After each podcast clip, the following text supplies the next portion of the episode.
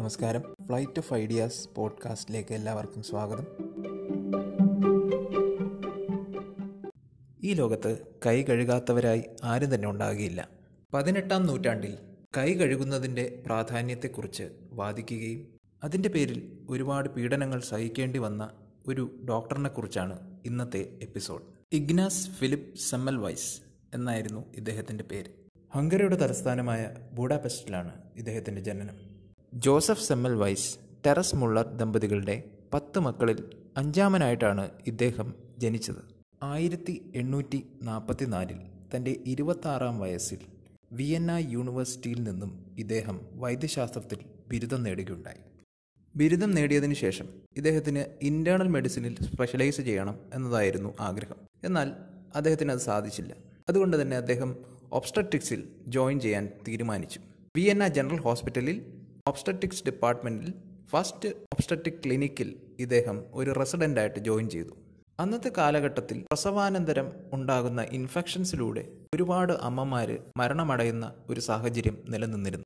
ഈ സാഹചര്യം നേരിടാൻ യൂറോപ്പിലാകമാനം ഒരുപാട് മെറ്റേണിറ്റി ക്ലിനിക്കുകൾ സ്ഥാപിച്ചിരുന്നു. സാധാരണ ജനങ്ങളുടെ ക്ഷേമത്തിന് വേണ്ടി സ്ഥാപിച്ച ഇത്തരത്തിലുള്ള ഒരു മെറ്റേണിറ്റി ക്ലിനിക്കിലാണ് സെമ്മൽ വൈസ് ജോയിൻ ചെയ്തത്. വിയന്ന ജനറൽ ഹോസ്പിറ്റലിൽ രണ്ട് മെറ്റേണിറ്റി ക്ലിനിക്കുകളാണ് ഉണ്ടായിരുന്നത്. ഒന്നാമത്തെ ക്ലിനിക്ക് ഡോക്ടർമാരുടെ മേൽനോട്ടത്തിലാണ് നടന്നു പോന്നിരുന്നത്. രണ്ടാമത്തെ ക്ലിനിക്കാകട്ടെ നഴ്സുമാരുടെയും വൈദ്യശാസ്ത്ര വിദ്യാർത്ഥികളെയും നഴ്സിംഗ് വിദ്യാർത്ഥികളെയും വെവ്വേറെ ട്രെയിൻ ചെയ്യുക എന്നതുകൂടിയായിരുന്നു രണ്ട് ക്ലിനിക്കുകൾ നടത്തുന്നതിനുള്ള ഉദ്ദേശം. ഡോക്ടർമാർ നടത്തുന്ന ക്ലിനിക്കിൽ പ്രസവാനന്തര മരണനിരക്കുകൾ നഴ്സുമാർ നടത്തുന്ന ക്ലിനിക്കിനെ അപേക്ഷിച്ച് വളരെയധികം കൂടുതലായിരുന്നു. ഈ കാരണം കൊണ്ട് തന്നെ പലരും ഡോക്ടർമാരുടെ ക്ലിനിക്കിൽ അഡ്മിഷൻ എടുക്കാൻ തയ്യാറായില്ല. എന്തുകൊണ്ടാണ് ഡോക്ടർമാരുടെ ക്ലിനിക്കിൽ നഴ്സുമാരുടെ ക്ലിനിക്കിനെ അപേക്ഷിച്ച് മരണനിരക്ക് ഉയരുന്നത് എന്നത് ഏവരെയും കുഴയ്ക്കുന്ന ഒരു ചോദ്യമായിരുന്നു. ഈ പ്രശ്നത്തിന്റെ ഉത്തരം കണ്ടുപിടിക്കാൻ തന്നെ സെമ്മൽ വൈസ് തീരുമാനിച്ചു. ഒരു വർഷത്തോളം അദ്ദേഹം വളരെ കഠിന പരിശ്രമം തന്നെ അതിനുവേണ്ടി നടത്തിക്കൊണ്ടേയിരുന്നു. വളരെ യാദൃശികമായിട്ടാണ് ഈ ചോദ്യത്തിന്റെ ഉത്തരം അദ്ദേഹം കണ്ടെത്തിയത്. അന്നത്തെ കാലത്ത് എല്ലാ ഡോക്ടർമാരും പോസ്റ്റ്മോർട്ടം ചെയ്യുമായിരുന്നു.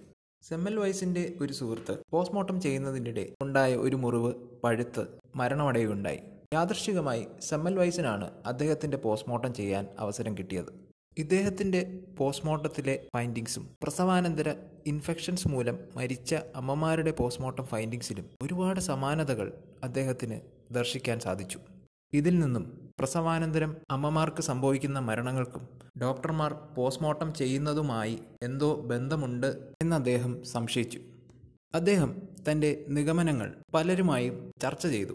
ആരും തന്നെ അദ്ദേഹത്തിന്റെ ഈ ഒരു നിഗമനത്തോട് യോജിച്ചില്ല. സെമ്മൽ വൈസിന്റെ അഭിപ്രായത്തോട് യോജിക്കാതിരിക്കാൻ ഉള്ള പ്രധാന കാരണം രോഗമുണ്ടാകുന്നതിനെക്കുറിച്ചുള്ള കാഴ്ചപ്പാട് ഇന്നത്തതിൽ നിന്ന് വളരെയധികം വ്യത്യസ്തമായിരുന്നു. രണ്ട് സിദ്ധാന്തങ്ങളാണ് രോഗത്തിന്റെ ഉത്ഭവത്തെക്കുറിച്ച് നിലനിന്നിരുന്നത്. ഇതിൽ ഒന്നാമത്തേത് ഹ്യൂമോറൽ തിയറിയും രണ്ടാമത്തേത് മിയാസ്മ തിയറിയുമായിരുന്നു.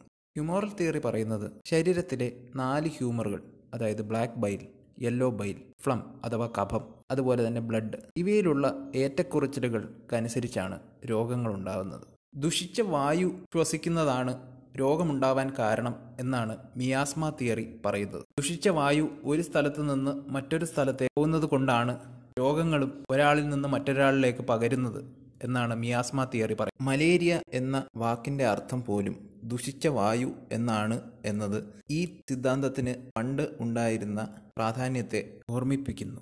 സെമൽവൈസ് പറഞ്ഞത് അന്നത്തെ സാഹചര്യത്തിൽ തീർത്തും വ്യത്യസ്തമായ ഒരു കാഴ്ചപ്പാടായിരുന്നു എന്നതുകൊണ്ട് തന്നെ ആരും തന്നെ അദ്ദേഹത്തിന്റെ അഭിപ്രായത്തോട് യോജിക്കാൻ തയ്യാറായില്ല. എന്നാൽ സെമൽവൈസ് തന്റെ അഭിപ്രായം ശരിയാണെന്ന് തെളിയിക്കാൻ തന്നെ തീരുമാനിച്ചു. അതിനുവേണ്ടി പോസ്റ്റ്മോർട്ടം കഴിഞ്ഞ് വരുന്ന ഓരോ മെഡിക്കൽ വിദ്യാർത്ഥിയെയും കൊണ്ട് നിർബന്ധപൂർവം ക്ലോറിനേറ്റഡ് ലൈം സൊല്യൂഷൻ ഉപയോഗിച്ച് കൈ കഴുകാൻ അവരെ നിർബന്ധിച്ചു.